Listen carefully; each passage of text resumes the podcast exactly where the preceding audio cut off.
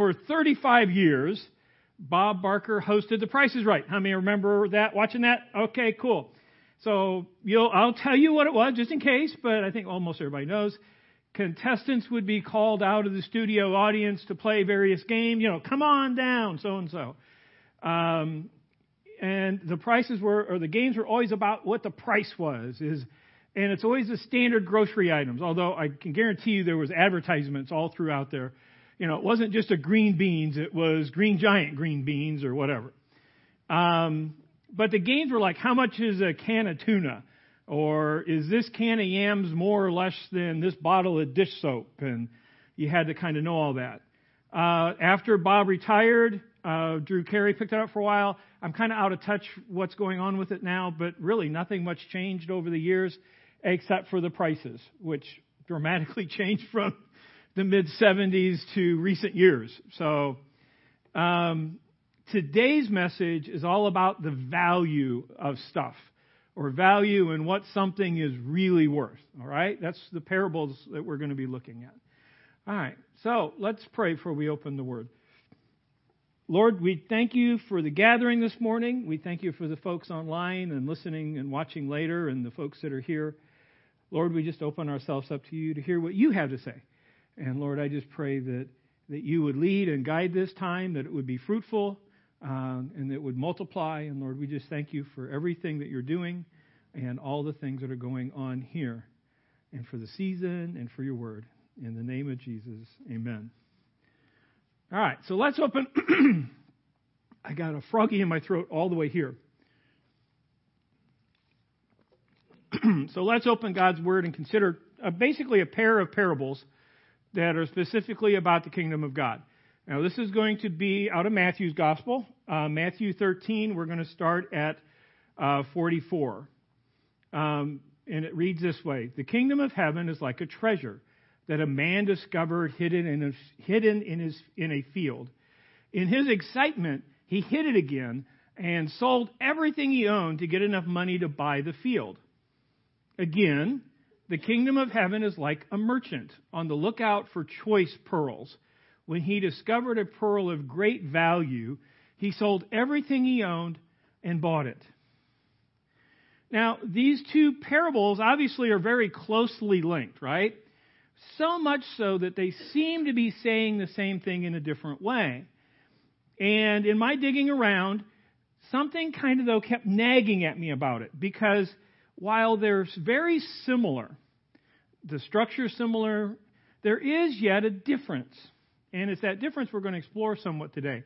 They're kind of more like two sides of the same coin with an idea or a truth that is held in tension. And if we take a look at that, we get to see something really cool. So let's take a look at the first parable. So in the first parable, a man digs a hole in someone else's field. Why? we don't normally go around digging random holes in other people's yards, right? Or in their fields just for fun. Um, if you went home today, later this afternoon, found someone digging holes in your backyard, you would probably not be very happy. Um, you might confront them about it, or you might call the police even. Um, so something was going on. Now, it could be that the man was a servant. It could be that he was employed to, you know, maybe dig a ditch or put up a fence row or perhaps dig a well for someone. We don't know that part of it. Jesus didn't give us that particular piece of information. But those are plausible reasons why that may be happening anyway. So the man dug a hole and he found a treasure. We hear stories like that all the time where someone finds in England an ancient cache of Roman coin out of the blue, right? So in the man's excitement, he hit it again. Again, that doesn't sound like normally the way we would do things, right? If we find it, we take it. That's finders keepers, right? But there's kind of an explanation for this one. So some of the things I was reading this week about this, it would seem that the law of the land at that time was that if he found a treasure and didn't take it out of the hole but reburied it, it, it was fine. But if he took it out of the hole it belonged to the owner of the field, not to the person who discovered it. So he left it, he hid it, then he went to buy the field, and then it was legally his. That was the that was kind of the behind the scenes look at why that all plays out. So then, as we know in the parable, the man goes and sells everything he owns and buys this field.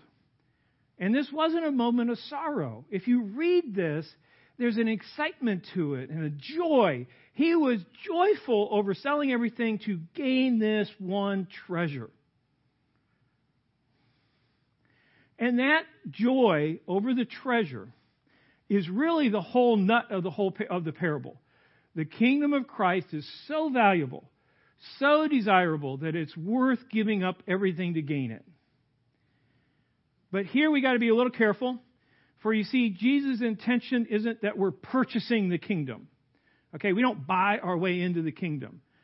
But really, what it's talking about is willingly push aside those things that get in our way of fully enjoying the kingdom. So that's valuable. It's something we want, something we will give up stuff for. We're not the only ones that try to figure out what this looks like. So Paul wrestled with this, and he wrote to the church of Philippi about it. Um, in Philippians 3, and it's verse 7. I once thought these things were valuable, but now I consider them worthless because of what Christ has done. Yes, everything is worthless when compared to the infinite value of knowing Christ Jesus my Lord. For his sake, I have discarded everything, counting it all as garbage, so that I could gain Christ and become one with him. Now, being that this is not the family friendly version of the service, um, that word garbage is manure. So it's, it's, it's really a harsher word than English. They want to kind of soften things out sometimes, but it's, it's really a very strong, strong word. now, at this point, somebody's going, but I don't want to give up everything. Okay, let me assure you, God isn't doesn't need your money and your possessions. Okay, He's got He's got what He needs. The mess this message this isn't a message about let me rephrase it. This isn't a message about giving to the local body and doing all those things. Christ's message in the message of the parable is about changing our value system and reconsidering where our treasure really is. Now, to understand that, you've got to think how does Jesus value things and why is he putting it this way? And there is a story. Maybe this is the story Chris was waiting for. There is a story in Mark 12. Jesus was at the temple and he sat down to watch what was going on. And starting in verse 41, uh, Mark records it this way Jesus sat down near the collection box in the temple and watched as crowds dropped in their money. Many rich people put in large amounts, and then a poor widow came and dropped in two small coins. Jesus called his disciples to him and said, I tell you the truth. This poor widow has given more than all the others who were making contributions, for they gave a tiny part of their surplus.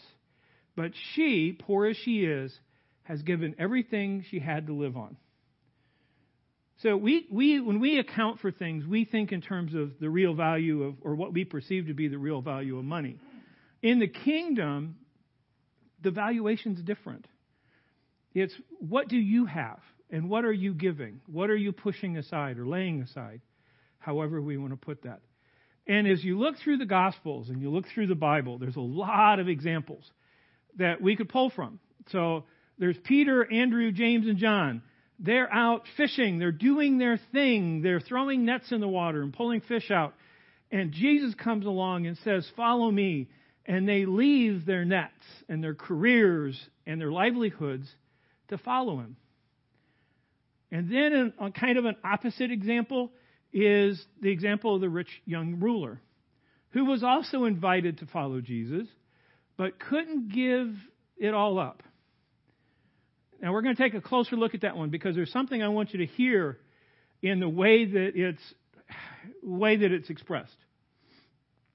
So it goes this way. In Matthew 19, starting at 16.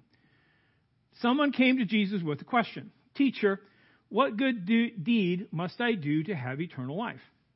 Why ask me about what is good? Jesus replied. There's only one who is good. But to answer your question, if you want to receive eternal life, keep the commandments.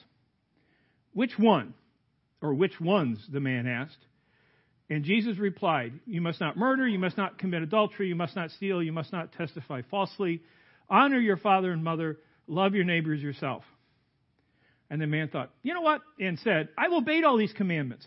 And he should have stopped right there because he met the criteria, right? But something was missing. So he asked the next question.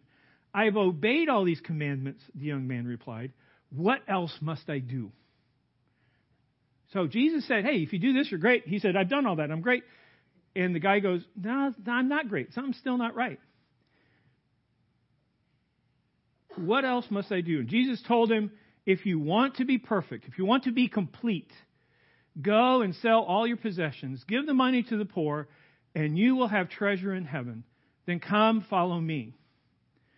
But when the young man heard this, he went away sad, for he had many possessions. And the part that I wanted to pull out of that is how the young man contrasts with our hole digging friend from the parable. Notice the emotions. The man in the parable was excited and joyful. I, I can see him almost being giddy, you know. That's just the way it reads. It doesn't expressly say that, but boy, it sure does lend itself to that kind of thought. Um, the young man who encountered Jesus went away sad and grieving. Again, it all boils down to the value that we assign to the things in our lives. So, what things? What things are we talking about? Are we just talking about money and possession? Well, no, that'd be the easy part. Right? There are many things that we value greatly. Some things we value more than time, or more than money. I gave away one. Time is one of those things we value. Our thoughts and opinions are another. We don't like it when those get trampled. We value those. Um, friendships and family are things that we value, um, whether it's distant or close, blood relative or distant relative. Um, we value our reputation, careers, and our identity. All of these are counted in the things. And in truth, nothing, no thing, none of those things, and a lot more, is or are as valuable than gaining Christ in his kingdom. Nothing. There's nothing left. So, we come to a conclusion. To gain the kingdom, I must give everything and adopt a solitary lifestyle and live in a cave somewhere. Think something's not quite right there, right? Of course not. That's not, I mean, if we take it that way, we're missing the whole point, too. Yes, there are some things that we're going to want to give away, put down, set down, step away from, however you want to express that. But in a, mo- a lot of instances, it's not about giving up. We don't give up our family, but we change the valuation, meaning the kingdom is more valuable in our lives than these other things. And that's really where Jesus was going. What that exactly means now, between you, for you, that's between you and the Holy Spirit. It's really not my job, our job, or our responsibility to tell you what those values should be. You have to work those out yourself. Now, we, you can ask questions. Somebody may give hints here and there. Um, but the point is, we have to examine ourselves to that point. But we'll get back to that a little bit. So we kind of got the first parable covered, but what about the second one? Now, like I said, on the surface, it sounds like just a repeat. Like Jesus just put a different, one metaphor was a guy digging and the other one was a marketplace, and the only real difference was one accidentally found it and one was searching for it. But that's really not what it says. And it, to be honest, in the first draft of this message, I went that direction because most of the commentaries and things lead you to the fact that these two parables basically say exactly the same thing. But something was nagging at me because there's a difference. And the difference is important. So we're going to read it again and see if you can hear or see the difference. The kingdom of heaven is like a treasure that a man discovers discovered hidden in a field. In his excitement, he hid it again and sold everything he owned to get enough money to buy the field. Again, the kingdom of heaven is like a merchant on the lookout for choice pearls. When he discovered a pearl of great price, he sold everything he owned and bought it. Now, if this was a high school class at this point, I'd pause and go, okay, give me the answers, you know. But since this, you're not high schoolers anymore, so I won't do that to you. Um, the difference is in the simile. See, we read the second parable as if it says, the kingdom of heaven is like a valuable pearl that a merchant finds. But it's not what it says. It's the first one, the kingdom of heaven is like a treasure. The second one, the kingdom of heaven is like a man searching for that pearl. And there is the big difference. But what does this different mean? And kind of what I want to what I see is this. It's really two sides of the same coin, holding something in tension. And what I see is basically this. The first parable is about us. We discover a treasure and we willingly give up our lives to gain the kingdom and gain Christ. We're the ones who discover the treasure of the kingdom. The second parable is about Jesus himself. He is a merchant seeking that exquisite pearl. Now, consider this. So we got to think does this fit? All right. So again, Paul wrote something down in Philippians. And I think you'll see where this kind of all fits together. Philippians 2, starting in verse 5. You must have the same attitude that Christ Jesus had. Though he was God, he did not think of equality with God as something to cling to. Instead, he gave up his divine privileges. He took the humble position of a slave and was born as a human being. When he appeared in human form, he humbled himself in obedience to God and died a criminal's death on a cross. Therefore, God elevated him to the place of highest honor, gave him the name above all names that at the name of Jesus every knee should bow in heaven, on earth, and under the earth, and every tongue declare that Jesus Christ is Lord, King, you could say, to the glory of God the Father. Jesus also gave up everything to gain the kingdom, or more specifically, in my mind, to gain us. In my mind, the way I think about this, the way I put this all together is we, the followers of Jesus throughout all time, call it the church, call it the bride of Christ. There's many metaphors for this entity, not the physical, corporate, governmental structures of church, but the church universe, the church that overwraps everything that contains all of the believers for all time. That is the pearl.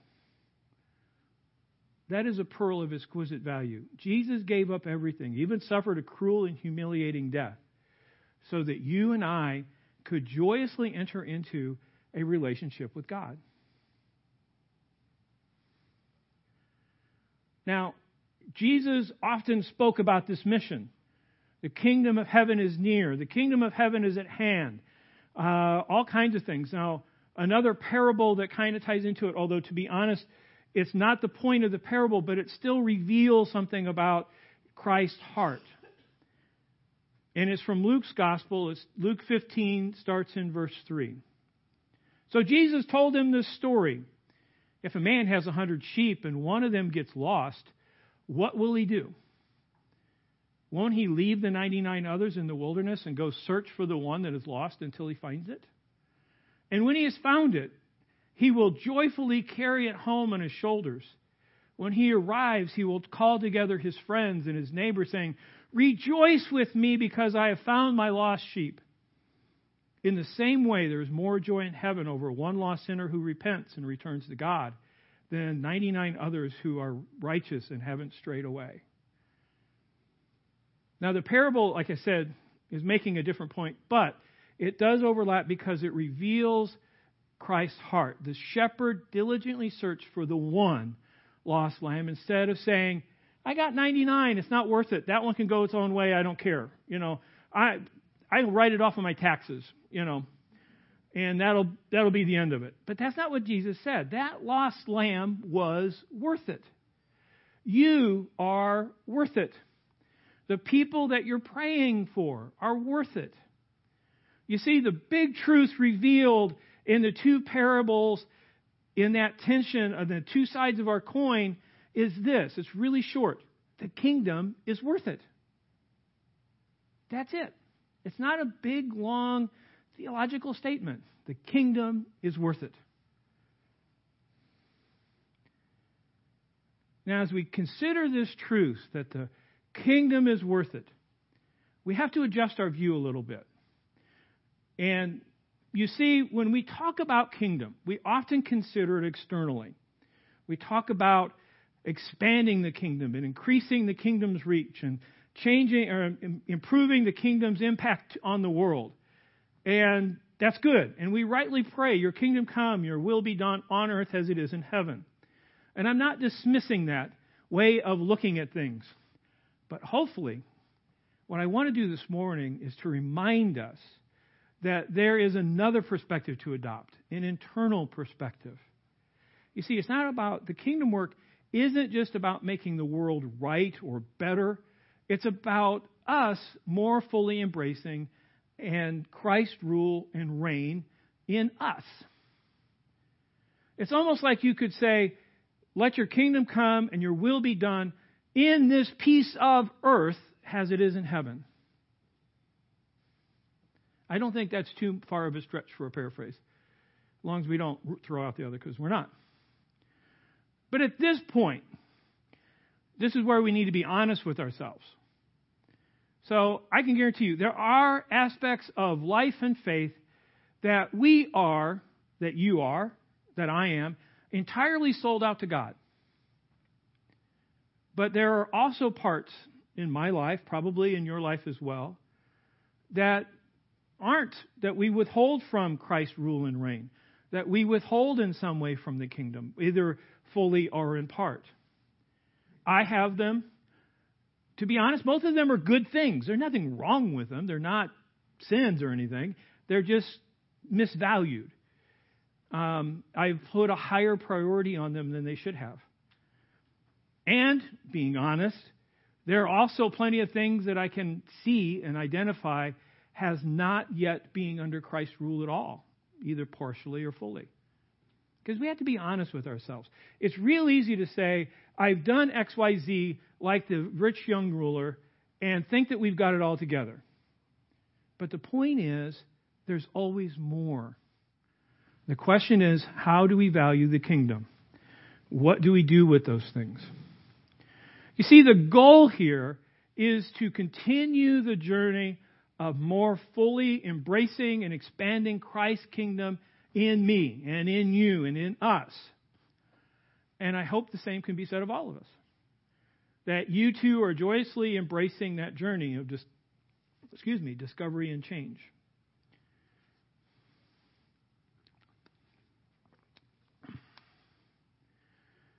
So I'd like to close out with an invitation and a challenge.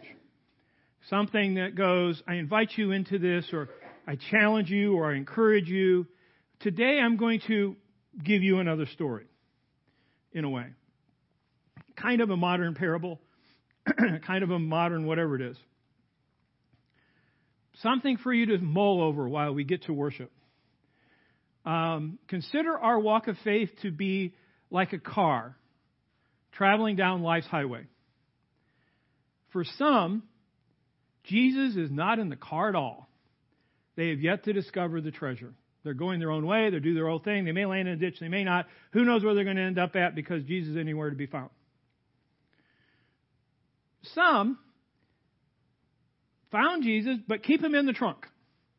Not a really good place to put Jesus, but anyway, he's in the trunk with the spare tire. Okay, it's a start. It's it's for them it's a start. Jesus is there for them when life blows out a tire or things go off the rails or their life breaks down. And then they walk around, open the trunk, and go, Jesus, I need some help. You know what? Okay, good. If you're there, all right, now let's take the next step. For others, they've invited Jesus out of the trunk and asked him to sit in the back seat. And they're driving down the highway, and every now and again they kind of talk to Jesus, maybe to complain, oh, grumble, grumble, complain, or maybe to shoot the breeze, or to get some idea of life what's all about. Jesus, can you explain this mystery? Why is the sky blue? Or whatever it is. You know, who knows? But Jesus is in the back seat, and he's he's there, but not fully fully there, right? And others, some of us, invite Jesus to ride shotgun. Oh, ride, woohoo! As they travel down life's highway, and they ask a lot about which way to go. Kind of like Jesus is their GPS. Now, I got to tell you, there are sometimes you listen to your GPS and sometimes you don't. And these people are in that boat where sometimes they listen to what Jesus is saying and sometimes they don't. And that's okay. They're getting there. It's a start. It's something, it's progress. It's in the right direction. And I think you know where the last one goes, right? Some stop the car, get out from behind the wheel, ask Jesus to drive while they ride shotgun. Those folks, the folks that have invited Jesus to drive, have given everything to gain the kingdom of Christ. Because that's what the kingdom means. Christ is in control. It's Christ's rule and reign in our life. We give him the wheel. We give him the direction. We give him everything that there is to be about it. Because the price is right. The kingdom is worth it.